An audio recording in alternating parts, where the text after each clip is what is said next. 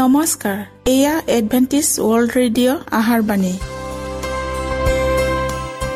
ঊনৈছ মিটাৰ বেণ্ডত পোন্ধৰ হাজাৰ পাঁচশ পঞ্চাছ কিলো হাজত।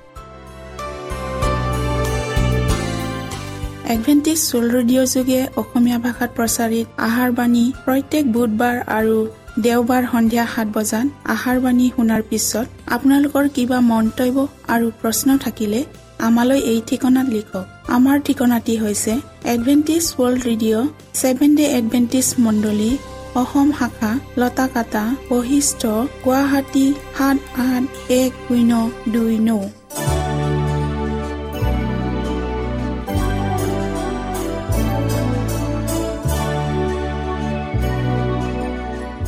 প্ৰিয় শ্ৰোতা বন্ধুসকল এতিয়া শুনো আহক এটি খ্ৰীষ্টীয় ধৰ্মীয় গীত।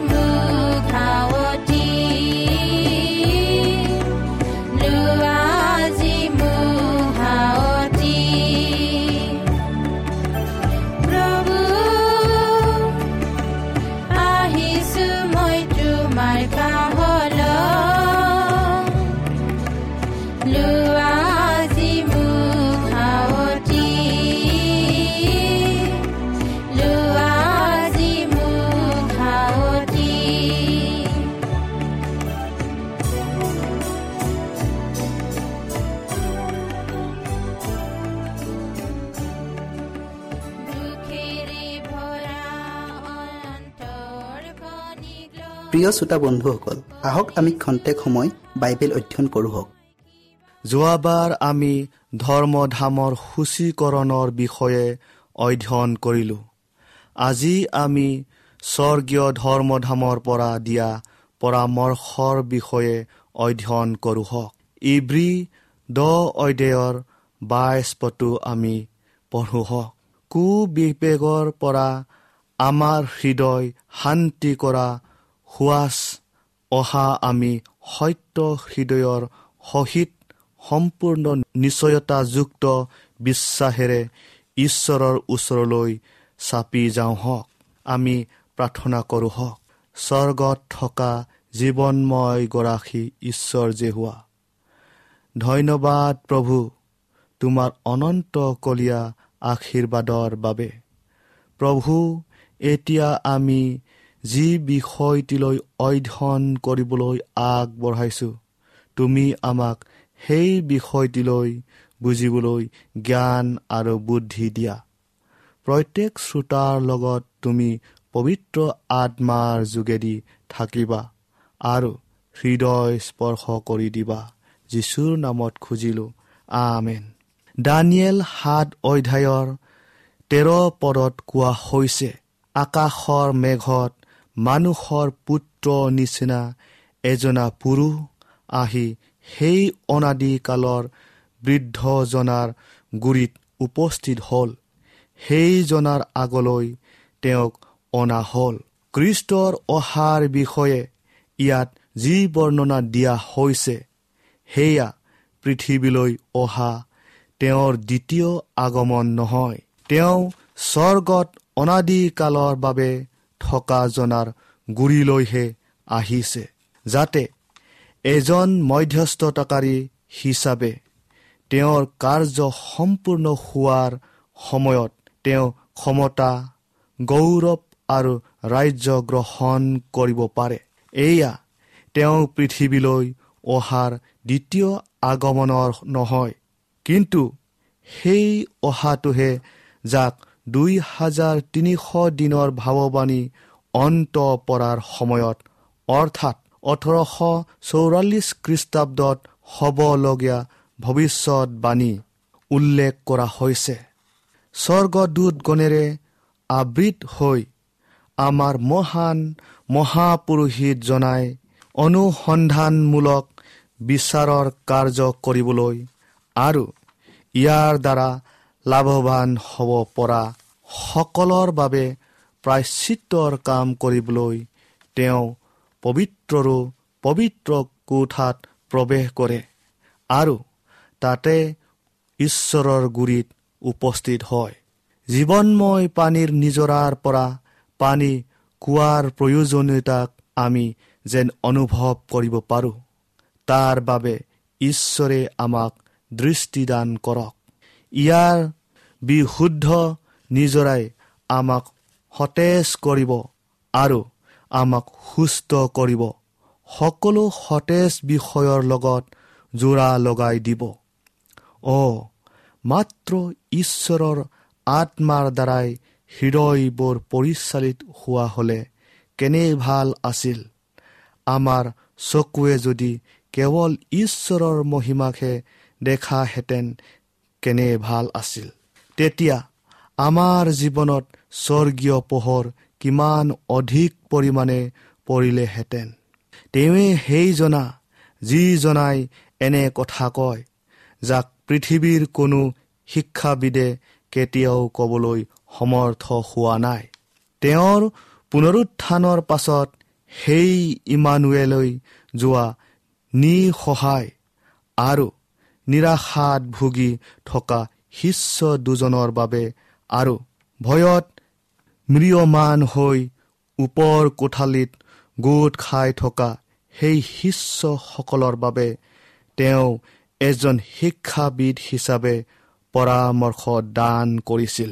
তেওঁৰ বিষয়ে লিখা থকা শাস্ত্ৰৰ পথবোৰ তেওঁ সিহঁতৰ আগত পঢ়িয়াই দেখুৱাইছিল আৰু সিহঁতৰ অন্তৰত এটা পবিত্ৰ নতুন শুদ্ধ আশা আৰু আনন্দৰ ভাৱ জগাই দিছিল। পবিত্ৰৰো পবিত্ৰ কোটাৰ পৰাই সকলো সুপৰামৰ্শ নীতি নিৰ্দেশনাবোৰ আহি আছে যাতে সকলো কাৰ্য সুচাৰুৰূপে সম্পাদিত হয়। ঈশ্বৰৰ দূতগণে মানুহৰ লগত যোগাযোগ স্থাপন কৰি আছে। কৃষ্টয়ো ধৰ্মধামত নিজ কাৰ্য কৰি আছে। এতিয়া তেওঁ ধৰ্মধামত থকা সময়ত আমি তেওঁক যেনেদৰে অনুসৰণ কৰিব লাগিছিল এতিয়াও তেনে কৰা নাই। কৃষ্ট আৰু স্বৰ্গদূতগণে মানুহৰ সন্তানৰ হৃদয়ত কাম কৰে। উচ্চ মানদণ্ডৰ মণ্ডলীয়ে নিম্ন মানদণ্ডৰ মণ্ডলীৰ লগত মিত্ৰতা স্থাপন কৰি পৃথিৱীৰ ওপৰত এটা উত্তম যুদ্ধৰ আখৰা কৰিছে। কৃষ্টই স্বৰ্গত ধৰ্মধাম সূচী কৰি থকা কাৰ্যৰ লগত সংগতি ৰাখি আমিও এই পৃথিৱীতে নিজৰ ধৰ্মধামটো অৰ্থাৎ আমাৰ শৰীৰটোক মনটোক আৰু প্ৰাণটোক সূচী কৰিবই লাগিব। ঈশ্বৰৰ লোকসকলে এতিয়া তেওঁবিলাকৰ চকুবোৰ স্বৰ্গীয় ধৰ্মধামত অনবৰতে স্থাপন কৰি ৰাখিব লাগিব য'ত আমাৰ মহান মহাপুৰোহিতজন নিজৰ মানুহখিনিৰ বাবে মধ্যস্থতা কৰি আছে। প্ৰকাশিত বাক্য তিনি অধ্যায়ৰ তিনি পদটো আমি পঢ়োঁ হওক। এতেকে তুমি কেনেকৈ গ্ৰহণ কৰিলা আৰু শুনিলা? তাক সোঁৱৰণ কৰি পালন কৰা। আৰু মন পালোতোৱা কাৰণ তুমি যদি জাকৃত নোহোৱা তেন্তে মই চোৰৰ নিচিনাকৈ যাম আৰু কোন পৰত তোমাৰ তাত উপস্থিত হ'ম তাক তুমি নাজানিবা। সোধ বিচাৰৰ দিন ধাৰ্য কৰাৰ সময়ত ওঠৰশ চৌৰাল্লিছ খ্ৰীষ্টাব্দত দুই হাজাৰ তিনিশ দিনৰ অন্ত পৰাৰ সময়ত অনুসন্ধানৰ কাৰ্য আৰু পাপ মোচনৰ কাৰ্য আৰম্ভ হৈছিল। যিসকলে এবাৰ হলেও খ্ৰীষ্টৰ নাম লৈছিল তেওঁবিলাকক পুনমূল্যান্ধন কৰি থকা হৈছে। জীৱন্ত আৰু মৃত্যু উভয়কে বিচাৰ কৰা হ'ব। সেই পুস্তকবোৰত লিখা মতে নিজ নিজ কৰ্ম অনুসাৰে সোধ বিচাৰ কৰা হ'ব। বিচাৰকে এইদৰে কৈছে সকলোকে নিজৰ নিজৰ দ্বাৰাই দুখৰ পৰা মুক্ত কৰা হ'ব অথবা দোষী সাব্যস্ত কৰা হ'ব আৰু নিজৰ নিজৰ কৰ্মৰ দ্বাৰাই বিচাৰ নিষ্পত্তি কৰা হ'ব। যি পাপৰ বাবে অনুতাপ কৰা হোৱা নাই আৰু সেই পাপক পৰিত্যাগো কৰা হোৱা নাই তেনে পাপক ক্ষমা কৰা নহ'ব আৰু লিপিবদ্ধ ৰখা পুস্তকৰ পৰাও মুচি পেলোৱা নহ'ব। কিন্তু ঈশ্বৰৰ মহাদিনৰ পাপীজনৰ অহিতে সাক্ষী দিবলৈ থিয় হ'ব। মানুহৰ ওপৰত প্ৰভুক্ত বিস্তাৰ কৰিব বিচৰা অনেক অসৎ প্ৰৱণতাবোৰক দমন কৰিবলৈ আন্তৰিকতা পূৰ্ণ সংগ্ৰামৰ প্ৰয়োজন হয়। প্ৰস্তুতিৰ কাৰ্য সম্পাদন কৰাটো ব্যক্তিগত কাৰ্য। আমি দলবদ্ধভাৱে থাকি পৰিত্ৰাণ লাভ নকৰোঁ। এজন মানুহৰ শুদ্ধতা আৰু ভক্তিৰ বাবে আন এজনক বচাব নোৱাৰিব। যদিও সকলো জাতিয়ে ঈশ্বৰৰ সন্মুখত বিচাৰত সোমাব লাগিব তথাপিও তেওঁ প্ৰত্যেককে ব্যক্তিগতভাৱে তন্ন তন্নকৈ পৰীক্ষা কৰিব যেন পৰীক্ষা কৰিবলৈ পৃথিৱীত আন এজন নাই। প্ৰত্যেকজন ব্যক্তিকে পৰীক্ষা কৰা হ'ব। আৰু ব্যক্তিজনৰ গাত কোনো দাগ বা সুতুৰা মুতুৰা নাইবা তেনেধৰণৰ আন একো পাব নালাগিব। ধৰ্মধামত এতিয়া এনে বিচাৰ চলিয়েই আছে। বহু বছৰ ধৰি এই কাৰ্য চলি আছে। অতি সোনকালে কোনেও নাজানে কিমান সোনকালে জীৱন্তবিলাকৰ মোকৰ্দমা বিচাৰ কৰা হ'ব। ঈশ্বৰৰ উপস্থিতিৰ ভয়ংকৰ সময়ত আমাৰ জীৱনবোৰক পোন নিৰীক্ষণ কৰা হ'ব। এই সময়ত প্ৰতিজনৰ জীৱনে ত্ৰাণকৰ্তা জনাৰ পৰামৰ্শ প্ৰতি মনোযোগ দিবলৈ সুন্দৰ সুযোগ পাব। প্ৰিয়সকল মাৰ্ক তেৰ অধ্যায় তেত্ৰিছ পদত কৈছে যে তুমি পৰ দি প্ৰাৰ্থনা কৰা। কিয়নো সেই কাল কেতিয়া হ'ব তাত তোমালোকে নাজানা। আৰু প্ৰকাশিত বাক্য তিন অধ্যায়ৰ তিন পদত কোৱা হৈছে যে তুমি যদি জাগৃত নোহোৱা তেন্তে মই চোৰৰ নিচিনাকৈ যাম আৰু কোন পৰত তোমাৰ তাত উপস্থিত হ'ম তাক তুমি নাজানিবা। প্ৰিয়সকল মই আশা কৰোঁ যে আপোনালোকেও সুদ বিশ্বাৰৰ আগতে নিজকে জীৱন পুস্তকত নাম ভৰ্তি কৰিবৰ নিমিত্তে আদৰ আৰু যুগুত কৰিব বুলি। ঈশ্বৰে আপোনালোকক আশীৰ্বাদ কৰক।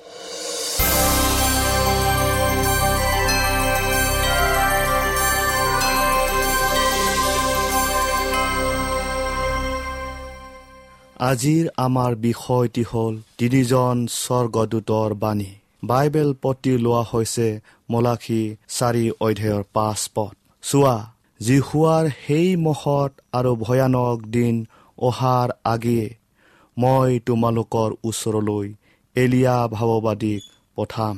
বিষয়টিৰ আগবঢ়োৱাৰ আগতে আমি প্ৰাৰ্থনা কৰোঁ হওক। সেই সৰ্বশক্তিমান প্ৰভু আকাশত উৰি উৰি ঘোষণা কৰা। সেই তিনিজন স্বৰ্গদূতেনো কিষক বুজাই তাক বুজিবলৈ জ্ঞান দিয়া।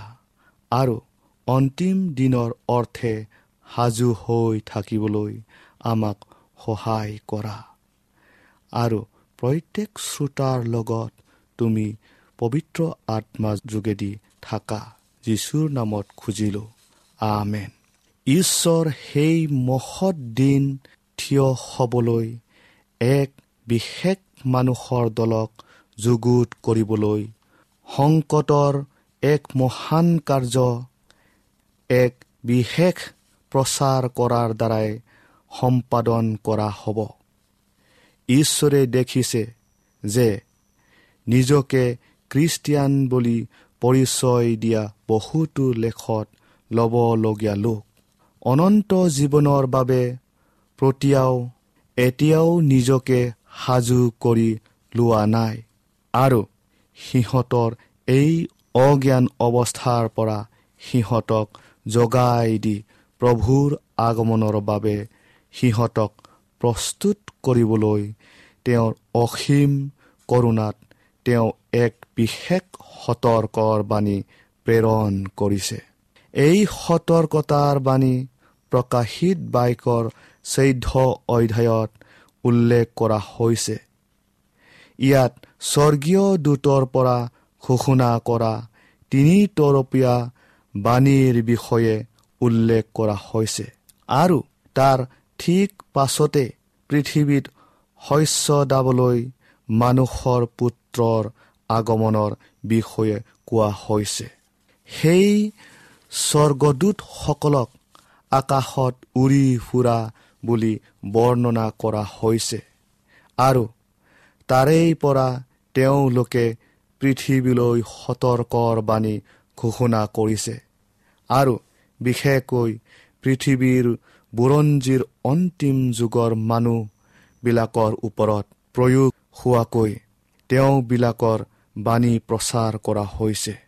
কিন্তু কোনো এজন লোকেও সেই উৰি ফুৰা স্বৰ্গদূতৰ মাত শুনি নাপাব।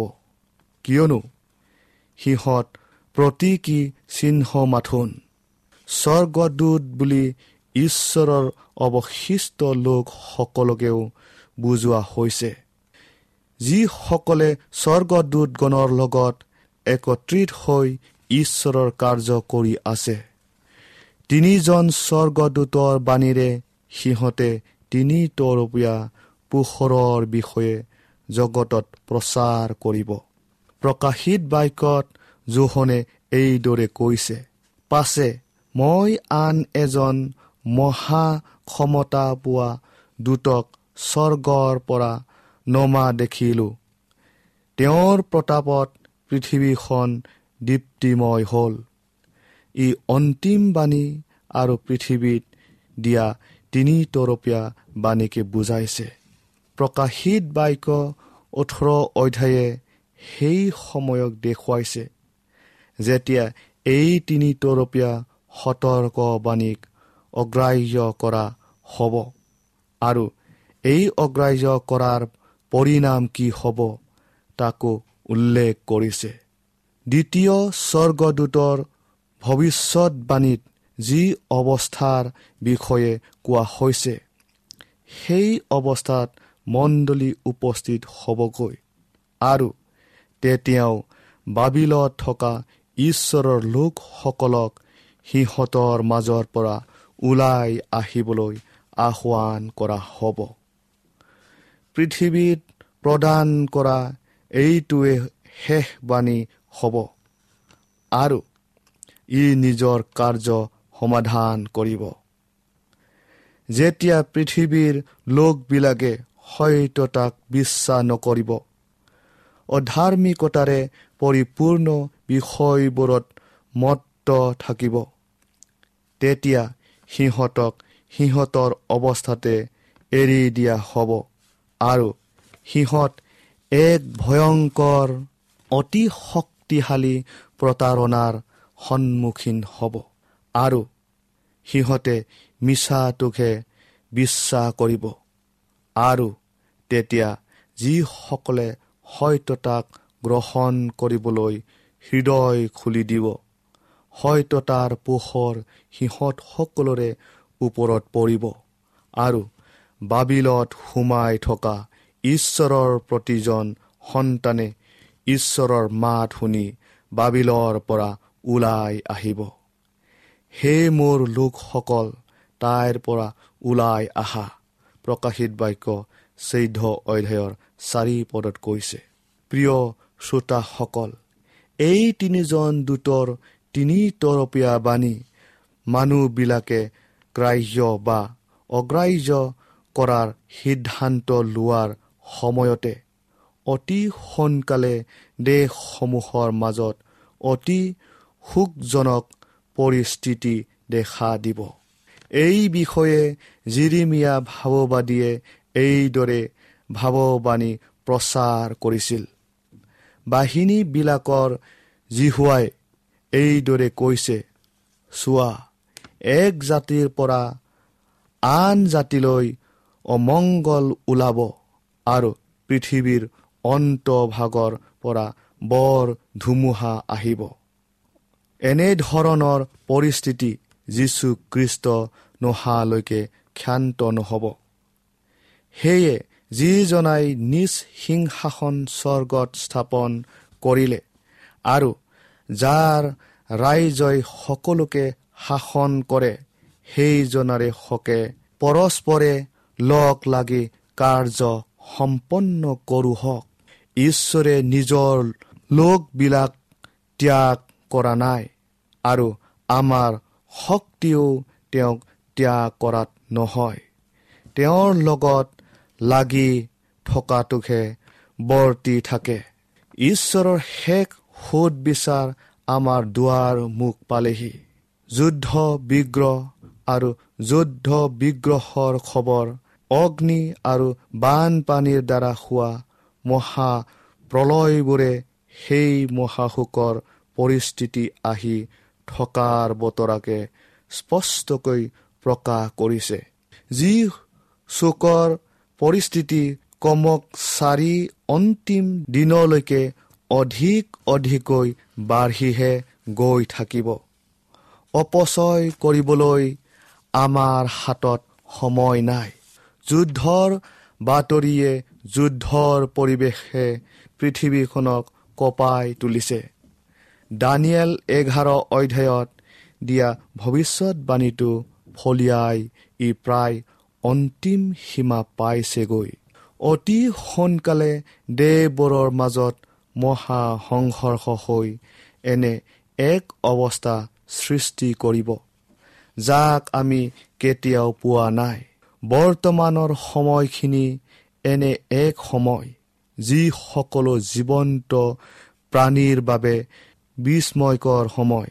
শাসক আৰু ৰাজনীতিও পণ্ডিত যিসকলে বিশ্বাস আৰু ক্ষমতাৰ উচ্চ আসনবোৰ অধিকাৰ কৰি আছে আৰু সকলো শ্ৰেণীৰ সাধাৰণ নৰ নাৰী সকলোৰে দৃষ্টি আমাৰ সন্মুখত ঘটিবলগীয়া ঘটনাৰ ওপৰত নিবদ্ধ হৈ আছে।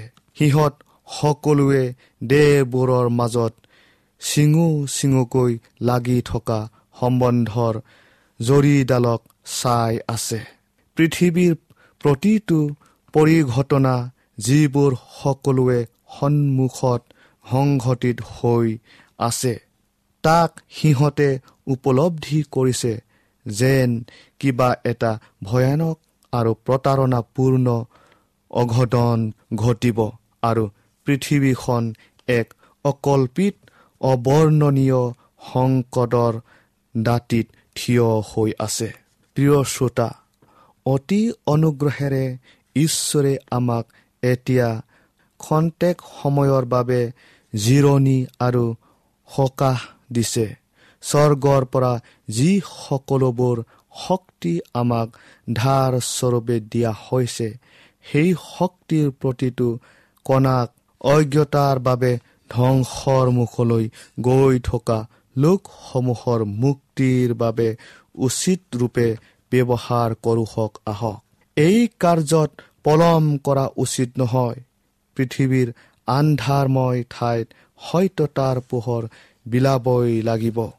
এক মহৎ কাৰ্য সম্পাদন কৰিব লাগিব আৰু সম্পাদন কৰিব লাগিব আৰু বৰ্তমানৰ সময়ত যিসকলে ঈশ্বৰৰ সত্যতাক পালে গ্ৰহণ কৰিলে তেওঁবিলাকৰ ওপৰতে এই মহৎ কাৰ্যভাৰ সমৰ্পণ কৰা হৈছে। প্ৰিয় শ্ৰোতা বন্ধু পৃথিৱীৰ ইতিহাসৰ শেষ দৃশ্যত যুদ্ধ বিগ্ৰহৰ ভয়ানক জুই জ্বলি উঠিব। ভয়ানক আকাল আৰু মাৰাত্মক সংক্ৰামক ৰোগ আৰু অচিন বেমাৰ দেখা দিব। অভাৱনীয় বানপানী হ'ব যেন সাগৰ ভাঙি আহিব। জুই আৰু এই বানপানীত ধন আৰু জনৰ বিস্তৰ ক্ষতি সাধন হ'ব।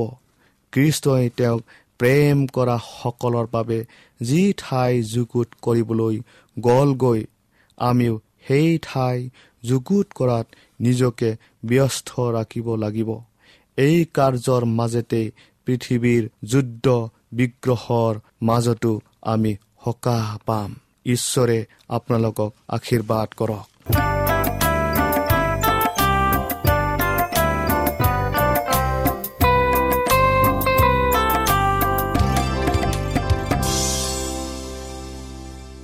মনত ৰাখিব আমাৰ ঠিকনাটি পুনৰ কৈ দিছো। Adventist world radio' Assam region of seven day Adventist voice of hope Latakata Basistha Guwahati seven eight one zero' two nine প্ৰিয় শ্ৰোতা বন্ধুসকল এডভেণ্টিজ ৱৰ্ল্ড ৰেডিঅ' যোগে আহাৰবাণী প্ৰচাৰত আপোনালোকক পুনৰ লগ পোৱাৰ আহাৰে আজিলৈ সামৰিলোঁ। ধন্যবাদ।